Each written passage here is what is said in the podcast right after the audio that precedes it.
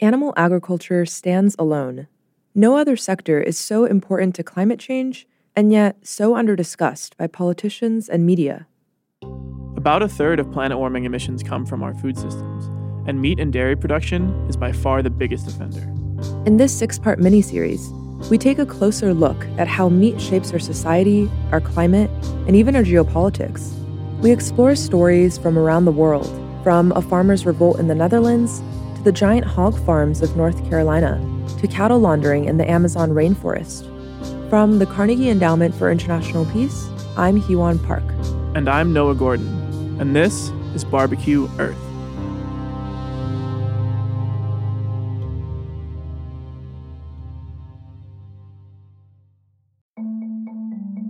Hi, I'm Ravi Agrawal, Foreign Policy's Editor in Chief. This is FP Live. Welcome to the show. This week, artificial intelligence.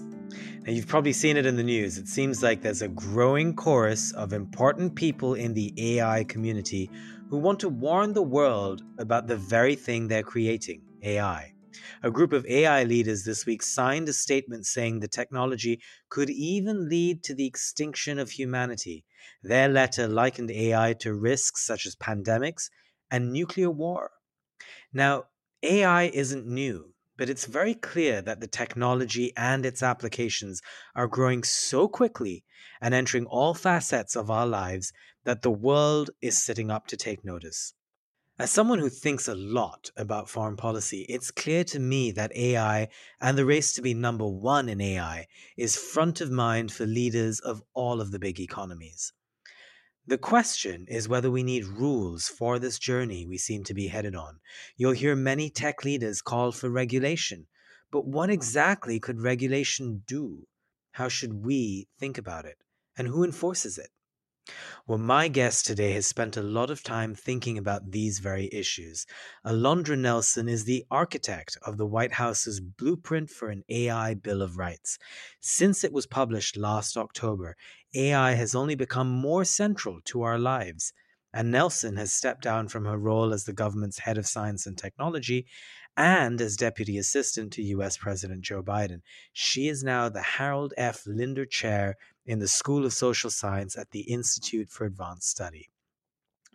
As always, FP subscribers send us loads of questions for these discussions. If you'd like to do that too, subscribe now. Use the code FP Live for a discount. You can also watch these interviews live in video if you go to foreignpolicy.com slash live. For now, here's Alondra Nelson. Dr. Alondra Nelson, welcome to FP Live. Thank you so much for having me, Ravi. I'm delighted to be here. It's really our pleasure to have you on. So, I want to start with this. Industry leaders, as I mentioned, are warning of the risk of extinction from AI. And these leaders include the likes of Sam Altman, the head of ChatGPT. And it just seems so strange to me that the, the very people making a product and continuing to make that product are also telling us that there are all of these immense dangers from the thing that they are creating. So, I guess the question in my mind is why don't they just stop? What did you make of their statement and these warnings in general? So there's been a series of, of warnings, as you say, um, over the last few uh, weeks and months, and I think we need to take them seriously. So when serious people, you know, business leaders, entrepreneurs, and also, uh, you know, leading scientists, you know, warn us, I think that we should take it seriously. But I think we also need to remember that we have an opportunity to create a different choice architecture, a different future for how we want this to play out.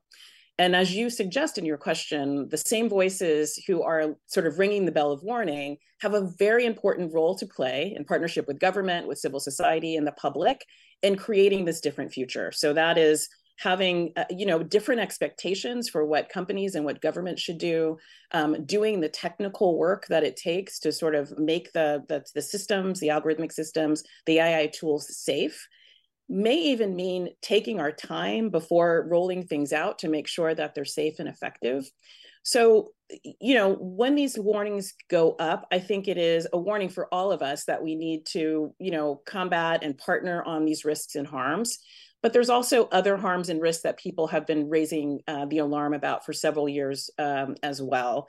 And I think this brings me back to um, the sort of framing of the the most recent kind of risk warning, which is putting then you know putting um, AI harms or AI risk in parallel with crime, climate risk, for example, and, and nuclear risk. And what we know from those other two examples is that governments, communities, businesses have had to learn over generations how to think about different risks timelines. And so while it might be the case um, that if we don't do something, you know, make some quick changes with regards to um, technology and values and, and governance and regulation in this moment, um, we are, you know, perhaps careening to um, a, a very unsafe and perhaps catastrophic future. It's also the case that we know how to, like in the case, if we think about the climate crisis as a parallel, we are um, doing r&d and innovation around new kinds of green, green and clean technology we are working in the geopolitical space around things like the Paris climate, climate, climate accords and other kinds of geopolitical international collaboration. So there are ways in which we have to work, I think, across sector and across scale, and we can do this with AI as well. So, at a very basic level, and I understand this is cause for debate uh, in the AI community. How do you even characterize the risks from AI? Is this something that there's agreement on?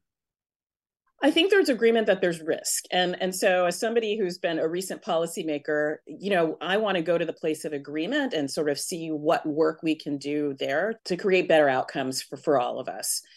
You know, AI has already suffused through all of our lives. So I, I also want to just level set, I think, for all of us and for the audience. We are always already living in a world in which there's AI all around us. Daily transactions, daily interactions, if you use Face ID on your smartphone, um, rental and mortgage decisions, recruitment and employment decisions, the very platform we're using, Zoom right now, all of this is artificial intelligence, um, uh, algorithmic systems in some way. And we know that there are benefits, you know, the, some of the benefits are convenience, we save time, our ability to track, you know, large sums of information and data to help make predictions, to make better decisions, hopefully.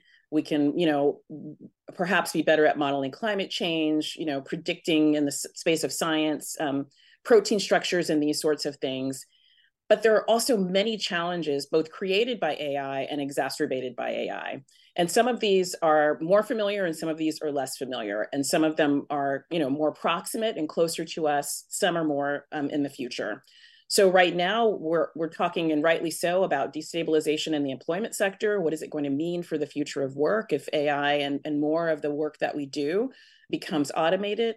We've been having a conversation for many years about bias and discrimination, the fact that um, AI systems, algorithmic systems are trained on historical data and, and what they output often are historical and sometimes incorrect and discrimination discriminating sort of outputs um, that have implications for you know people's ability to have access to resources and, and social mobility there are security vulnerabilities you know so all of the concerns we have about cybersecurity for example are kind of at scale um, when we think about the new advanced ai there are of course sustainability issues. So uh, you know if you've been um, been tracking um, some of the very um, sort of computing systems that were used for crypto mining, which have now kind of fallen out of disuse, are now being used in some instances for um, advanced AI. And we know that they consume some of the work I did in the, the Biden Harris White House was uh, around thinking about the risks and benefits of crypto and certainly sustainability issues and what it does to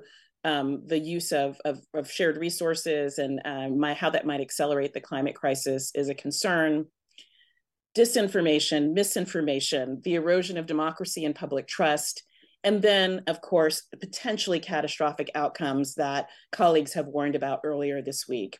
You know, we're looking here at societal scale concerns that we need to be thinking through. There are quite a lot of challenges and quite a lot of risks, but I think that it's an opportunity for us, I think, to work together across sectors um, and to think uh, together about about how to mitigate these risks because it's clear what they are. There's not a mystery in what they are.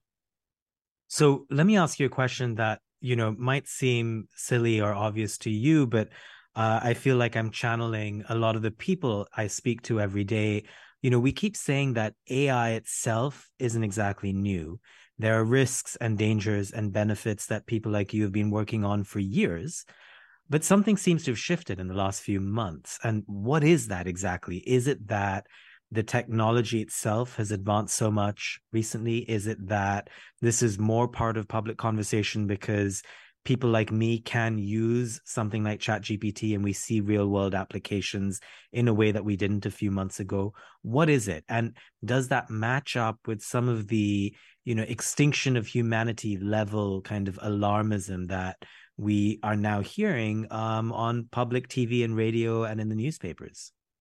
So it's both those things. It's that we have um, fascinating, in some instances, fun, in some instances, scary new technology. So we have large language models, other kinds of what are called um, by our friends at Stanford University foundation models, uh, which are more like sort of the creation of the internet in that they have multiple uses, multifaceted uses. So they're they're more kind of how would I want to say this more infrastructural and they're more kind of ubiquitous. You can do lots of different things with them. So you can create chatbots to uh, answer questions for you in a way that seems almost human like, although the human likeness is, of course, design choices made by the developers of the technology.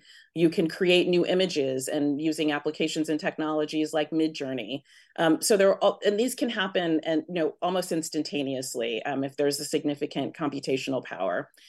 And at the same time, as you suggest, it's being done in a way that's consumer facing. And so while people working in laboratories were familiar with these models and had been working with them, we're now living in the kind of first moment in which um, they're becoming consumer products. I mean, you know, Microsoft is talking about basically folding a lot of these powerful technologies into their Microsoft suite that many of us have been working with for decades. And now it's going to have these kind of new capabilities. So the fact that it now, you know, some of the things that I was talking about, about AI sort of being suffused in our life before, kind of hummed in the background. The Face ID on your cell phone, you're not really thinking, oh, AI is in my phone and it's just uh, you know an automated tool has just done this. And now we're and we're also able to to work with the tools and so to enter there's there's now platforms in place where you can engage them. So I think all of that has brought it to the fore. What it's also created, of course, is competition among some of the big technology companies uh, to be the first, the best, to sort of win in this space. And so um, I think some of the conversation, uh, certainly about risk and caution about the future is about i think their own concerns about whether they will stop themselves when they have such a tremendous profit imperative. And the incentive is to outcompete other companies you know and potentially outcompete other countries um, and to to sort of you know be the first in class in a particular sort of product or market. And so we've got some uh, you know some some complicated incentive structures here that i think lead very, I think, um, powerful, creative, talented people who've brought us some amazing tools, uh, technologists, engineers, designers, um, to also say we can't stop ourselves. And the we can't stop ourselves, uh, I think, are um, in some ways is a is a crisis that we've constituted for ourselves. These things are not preordained; they are not already made. Um, and that you know that we can work together. And what I do appreciate about these colleagues is that they're saying maybe we need government to help somebody we need somebody to step in you know they're asking for intervention often um, for from other players to sort of help them help themselves and help them help society create better and safer tools when you hear AI executives and leaders say that they want to be regulated. I have to say, I, for me, it's a bit of a deja vu moment. I think of leaders from the tech community, social media companies saying, come regulate us. But you know, in reality, many of them were not actually in favor of regulation and did a lot in the background to prevent regulation from taking place. How do you see their claims? As you said, I mean, this is a little deja vu, and we have seen how this plays out. And so I think I would just want to plant a flag that says, um, you know, self regulation is not the way forward here. And to the extent that companies are asking for regulation, and we can talk about two specific examples. We can talk about OpenAI a little bit, and we can also talk about um, Microsoft. Uh, Microsoft President Brad Smith um, came out with um, uh, some principles and some uh, uh last week. so we want to take them seriously that they understand that there's a problem here and things need to be done um, but I think it's really up to government and to lawmakers um, listening to their constituencies, uh, partners in civil society, to create what these sort of boundaries and guardrails are going to be, or to participate in the creation of what these boundaries and guardrails are going to be. So, you know, with with Sam Altman, who I take to be, you know, I've met him to be, you know, a genuine person, to care very much about the work that he's doing you know, when he was in Washington recently, Senator Blumenthal held um, uh, a hearing um, as part of a subcommittee of the Senate Judiciary Committee on Artificial Intelligence, in which Sam Altman, um, who is the leader of OpenAI, said effectively, we, we want to be regulated. Um, and then, you know, a week later, he goes to Europe and says, oh, well, maybe we're being a little overregulated. And in between, I think he sends out a tweet or something on social media that says, well, what we meant by regulation was the very very big systems the very you know the more powerful tools that are not even yet consumer facing the things that are in development. Everything else we, we, we would take by implication from his um, statement should be left alone. Like the status quo should otherwise remain. And i think that we have seen significant issues already with the large language models um, and the sort of consumer facing tools that suggest that the status quo is not going to work and and and maybe you know we need to regulate these new models and also the there needs to be you know i think creative policy innovation and regulation in the things that are currently being used and being sold to consumers and then in the case of of brad smith who i was really glad to see um, and uh, the sort of white paper that he put out last week made reference to some of the Biden Harris work that we had done. So he made reference to um, something called the AI Risk Management Framework, made reference to the blueprint for an AI Bill of Rights, um, uh, which I had the pleasure of, of working on um, in the White House. But in the midst of all of this, said that there should companies should be able to self-attest, that there should be self-attestation about whether or not a company is meeting a certain safety threshold or meeting a certain risk threshold in the uh, you know or not you know uh, and the like and so while I, I, think appreciate that both of these moves as a, a, first gesture that can't be where we end up. And and we need to sort of keep sam and brad and their colleagues sort of engaged at the table um, who, who, frankly you know in many cases know the reg- know the technology best. But it's not it, it can't be the case uh, particularly what we've been living through over the last decade with regards to the harms of social media that we turn over to companies solely to decide what the guardrails are going to be. It seems to me that there's a trust issue in general with um, our tech companies and what's happened over the last 10 or 15 years with social media. As you point out, it, it's so clear that the private sector has led the charge in the development of AI, and they know so much more about it than our lawmakers do. And we've also heard from President Biden, who said that it falls to the companies themselves to ensure their products are safe for consumers isn't there a mismatch here? I mean isn't i guess when you when you watch all of this play out doesn't it seem like it's a bit of a, a mismatch in terms of capability private sector public sector? For sheer technical capability absolutely. I, I, think that's you know i, I you know i, I think um, part of the work that i did at the white house office of science and technology policy was also about research infrastructure and um, science and technology research and development. And it is the case that private sector research you know is larger in many uh, sectors than it than government investments in research.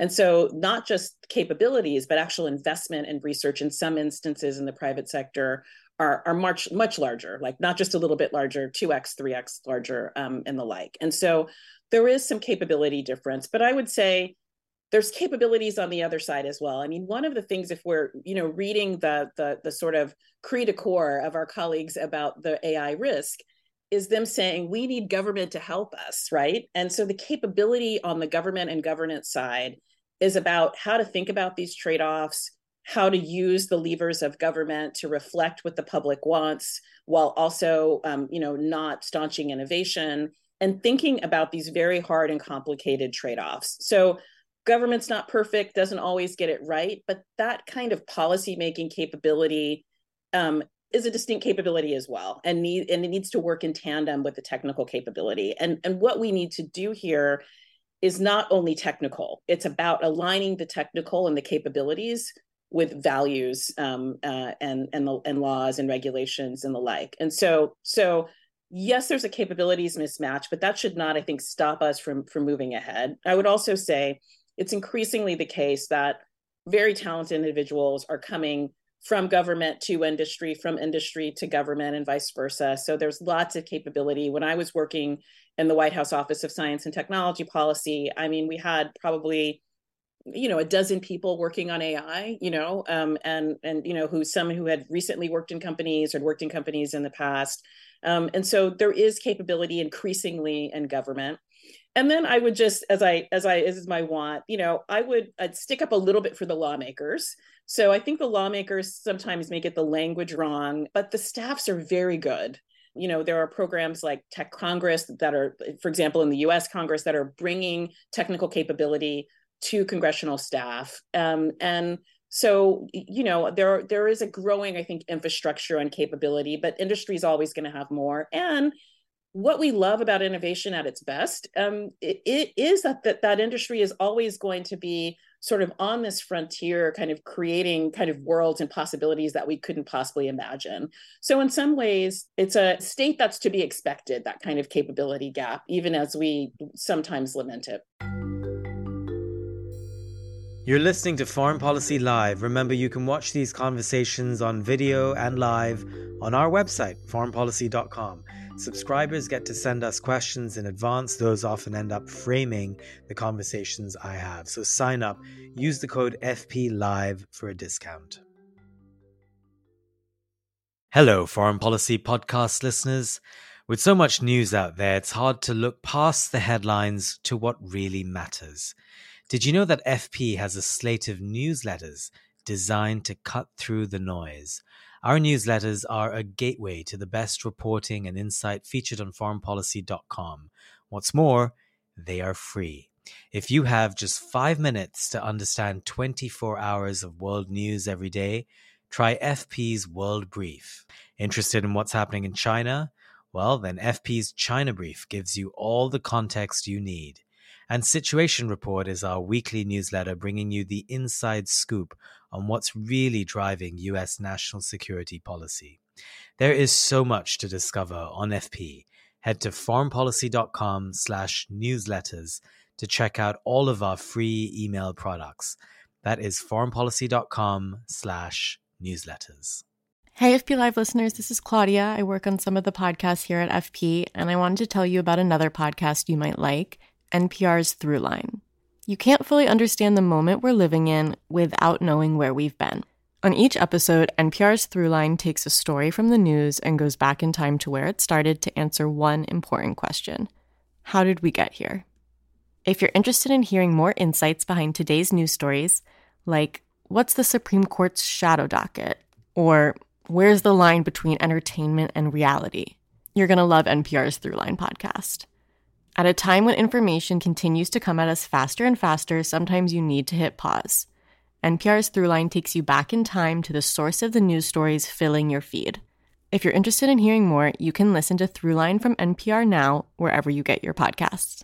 I want to draw a distinction, uh, Alondra, if I may. We, we've been talking a lot about sort of the private sector and its role in AI, but there's also the race isn't just a private sector race, it's also a public sector one. So you have the United States and China competing to be first on who gets to use AI in, in the most powerful ways. Other countries as well have a big role in this. Just talk to us a little bit about how important that part of the race is, how we build rules for the road that could work for companies, but also for the whole world. Yeah, great question and, and a key question.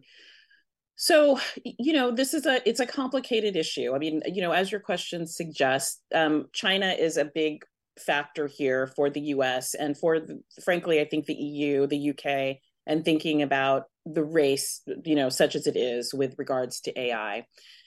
I would go back to where we started a little bit, Ravi, uh, with regards to the sort of larger, the sort of climate of risk that we live in, and that we've come to to sort of um, to live in with regards to uh, you know nuclear nonproliferation, the climate crisis, and the like. These are things that are societal scale, planetary scale, And even as we have global adversaries, global competitors, sometimes with widely different um, ideas and principles about governance, uh, you know, Chinese Communist Party on the one hand, the United States representative democracy on the other, of course, of course, being the kind of, um, in some ways, polar opposites.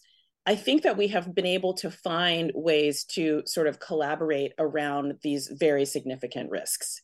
And so, if we take seriously what National Security Advisor Jake Sullivan said recently, which is that on the one hand, we are not going to concede to authoritarian regimes right? So that, that but there so there needs to be a slight decoupling but not a full decoupling. There are things there are markets geopolitics that we need to collaborate and cooperate on. And so we might think about um, as i sit here in my office in, in princeton that um, at the institute for advanced study that is kind of a bastion in some ways of cold war history. Um, oppenheimer was the director here for many times for for many years for example you know, we were able during the Cold War to have both an adversarial relationship and a, and in some ways a collaborative research relationship with Russia, for example, with the USSR. And so I think that we need, um, if we're serious about the risks, to be thinking about ways that you can close doors and open windows, as we say in ge- geopolitics sometimes, and, and think about what those spaces are. It's also the case that there are malicious state actors, and to the extent that there are national security concerns about keeping the American public, democratic societies, the globe indeed safe, um, that we need to be gimlet eyed, clear eyed about what that's going to require as well. So, how should we begin to think about regulation? So, I think we need to begin immediately. So I, I, think that there, you know, what I think we should not do is sort of imagine that we've got to wait several years. And I'm thinking mostly from my US perspective. And so let me just stipulate that obviously colleagues in the EU have been leading in this space for a very long time. And, you know, we are, um, I have great admiration for the work that they've been doing.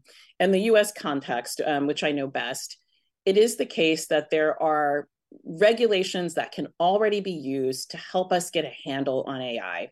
So soon after the sort of advanced AI, generative AI turn happened, for example, um, it was the case that the US Patent and Trade uh, Bureau had to decide whether or not you could give copyright to something that was generated by generative AI. Um, and the answer was no. If there wasn't a human actor generating it, it didn't get um, a copyright, for example. So there are kinds of things already in place. And so the first answer, uh, Ravi, is use what you have and use it creatively, innovate on the tools that we have. Um, Lina Khan at the Federal Trade Commission in the US has been, um, and her team have been extra, extraordinarily artful, I think, with regards to this. You know, she put out a statement a few weeks ago that said, there is no AI exception to the law, which is to say that any sort of laws that we have around discrimination, around bias, consumer liability, these sorts of things apply whether or not an algorithmic system or an AI tool is being used. And so, you know, I think we would want to empower governments, policymakers, legislators that just because we have a shiny new object that is operating in the social space right now, it doesn't mean that the laws, regulations, policies, guidance that we have in place does it does not already pertain to those things. So that's one. Second, it may be the case that we need new rules and regulations. I mean, what you know, what's going to happen with the labor market? We might have decided that copyright in the U.S. context must have a human being to be, uh, you know, um, uh, assigned to someone. But how are we thinking about training data? You know, how are we thinking about intellectual property and these sorts of things? Um, so we should think about new things as we need to think about them. I think also we want to think about frankly, what sits in the kind of civil sphere and what needs to sit in the national security sphere. And maybe there's some overlapping pieces there as well. Some of the conversation around long, you know, long-term risk and, and sort of those kinds of concerns are perhaps better dealt with with some of the tools from the, the regulatory tools from national security. So export controls, um, sanctions, um, having a, a, real understanding of tracking the hardware about where systems are going, who's building them, how are they being built, are these actors, we, the US, want to be building these tools or not? Um, and then, you know, I think thinking about new tools and regulations um, as well. And then I would also remind, you know, many of us is that certainly in the US space, while we haven't been successful in Congress, it's been the case that over the last couple of years, lots of people pieces of legislation have been introduced that are the right types of legislation. So it's not that we don't know that we need general data privacy protection that we need to think about competition and antitrust um, with regards to after the generative ai turn already powerful multinational often us based companies consolidating more power. These are things that have been on the table for a long time and that still need to be um, you know, we still need to get over the line with regards to, to regulation. So I would say we don't need to sort of make of whole cloth and imagine new regulation. That I think we, in some ways, we are we are quite familiar with the things that we need to do. The challenge we face is around the political will to get them done. And I think what's been, you know, the kind of sort of ChatGPT kind of um, um, large language model chatbot moment, I think has been invigorating and energizing for some. I think it's been um, challenging and scary for others. I would say that it's opened up the possibility, I think, for a broader public conversation about these issues so that the public can push their legislators to get some of this legislation over the hill, um, over the line. So, you know, it's not that they're not good ideas about what needs to happen. For example, you know, algorithmic accountability, you know, algorithmic assessment and, and risk assessment tools, data privacy. There's some good legislation out there. Um, people need in the US context to call their legislators and tell them to advance the legislation and, you know, get them get get it passed and enacted and and implemented. You know, I was struck by when you said that the starting point for any framework of regulation in AI could be drawn from the real world and existing frameworks of regulation. But then that made me wonder isn't a lot of this about policing? Um, because it's one thing to have rules and regulations, it's a whole other thing to be able to monitor and police. It's hard enough to do that on the internet. It strikes me as so much harder to try and police, you know, what what is essentially computing and the internet on speed, AI. I think that's exactly right. And we have, from the example of the EU, um, instances of how hard this is, right? So on the one hand, May, you know, or this month actually, or last month, yesterday, uh, marked the five-year um, anniversary of the GDPR. Um, mm. And you know, we saw that the GDPR was used by Italy, I think, and also um, by France to try to put a speed bump on ChatGPT and how it was being rolled out in their countries and to sort of address some of the concerns they had about the sources of data and these sorts of things so you know yes i agree with you that we need to you know that we've got challenges around the regulation but i think that the regulation can be adaptive and that there, i think that there are ways that it can if you if you do it with i think some agility that it can be i think sort of reimagined and that regulators can use it in creative ways.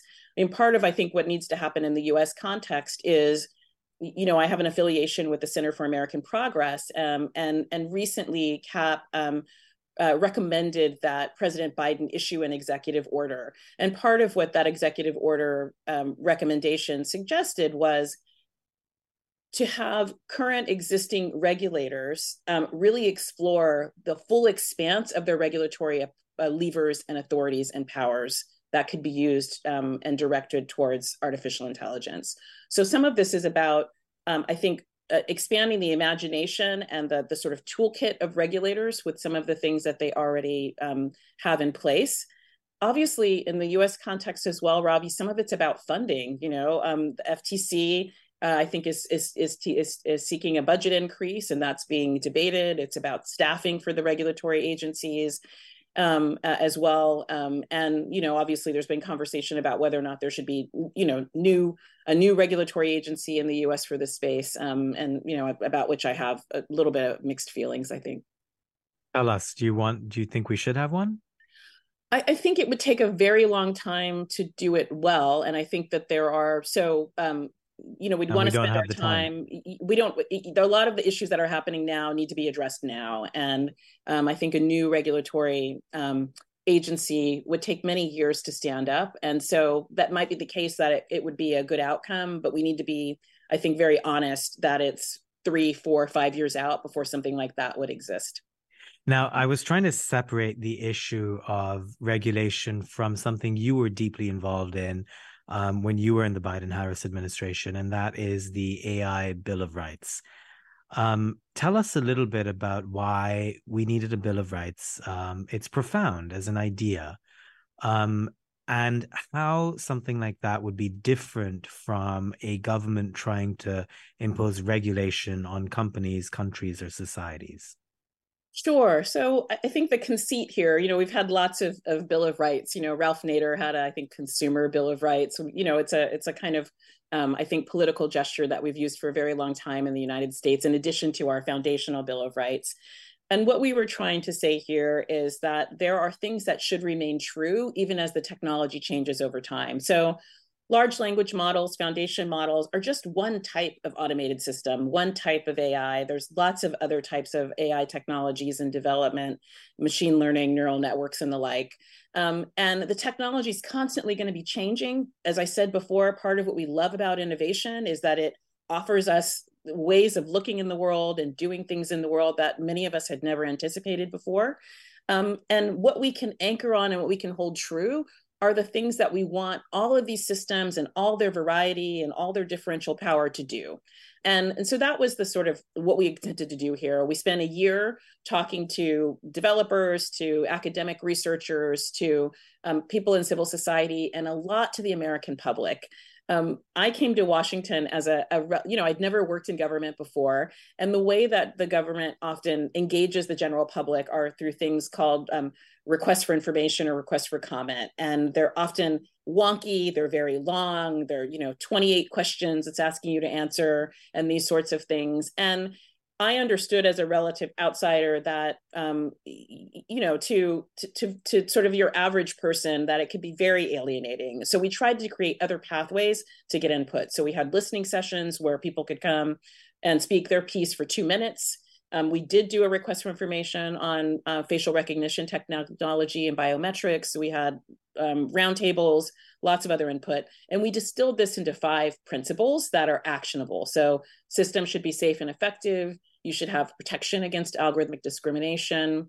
We should have data privacy. Um, you should know if an AI system is being used, and you should have an alternative if you don't want to engage with an AI system, particularly for you know kind of critical uh, access to services and goods and, and these sorts of things. Um, but it also came out with um, a set of actions that the executive branch of the by you know Biden Harris executive branch could already do, um, and we're already doing, um, including the EEOC standing up work that was uh, using their levers to say that you can't you know that accessibility and the you know the American Disabilities Act uh, um, obtains um, when you're dealing with automated technologies. When we rolled this out in October 2022, the Department of Education had committed to providing some guidance about the use of automated systems in AI in education. And that was just released by the Biden Harris administration um, last week at a time where people are very much worried about um, automated systems and AI being used in, in education. So these were kind of soft power levers you know this but it was also kind of doing what i think the white house can uniquely do or or number 10 or other kinds of executive agencies which is really set a, a kind of the parameters set the, the sort of bar high um, for the world that we want to live in. And then um, i think inspire people to use um, the actions that they have to to sort of get us there including industry including legislators including communities and it's consultative and therefore more democratic uh, gets you know people to feel like stakeholders. I really urge everyone listening to this conversation uh, to go to our website for a link to the ai bill of rights. It's really worth reading through it. Um, alondra we're almost out of time and my last question to you is really to take everything we've been discussing. So regulation um, the notion of a consultative involvement of people and citizenry and getting their inputs through the AI Bill of Rights, but taking those things in an American sense and making sure that we are able to build global rules. So, something that would include China and the EU, something that would include the arms race and uh, nukes. Um, how do we make sure that these discussions that we're having um, that the EU is having, that they don't end up becoming a quilt patchwork of various different types of laws and regulations that malactors and even good actors could exploit.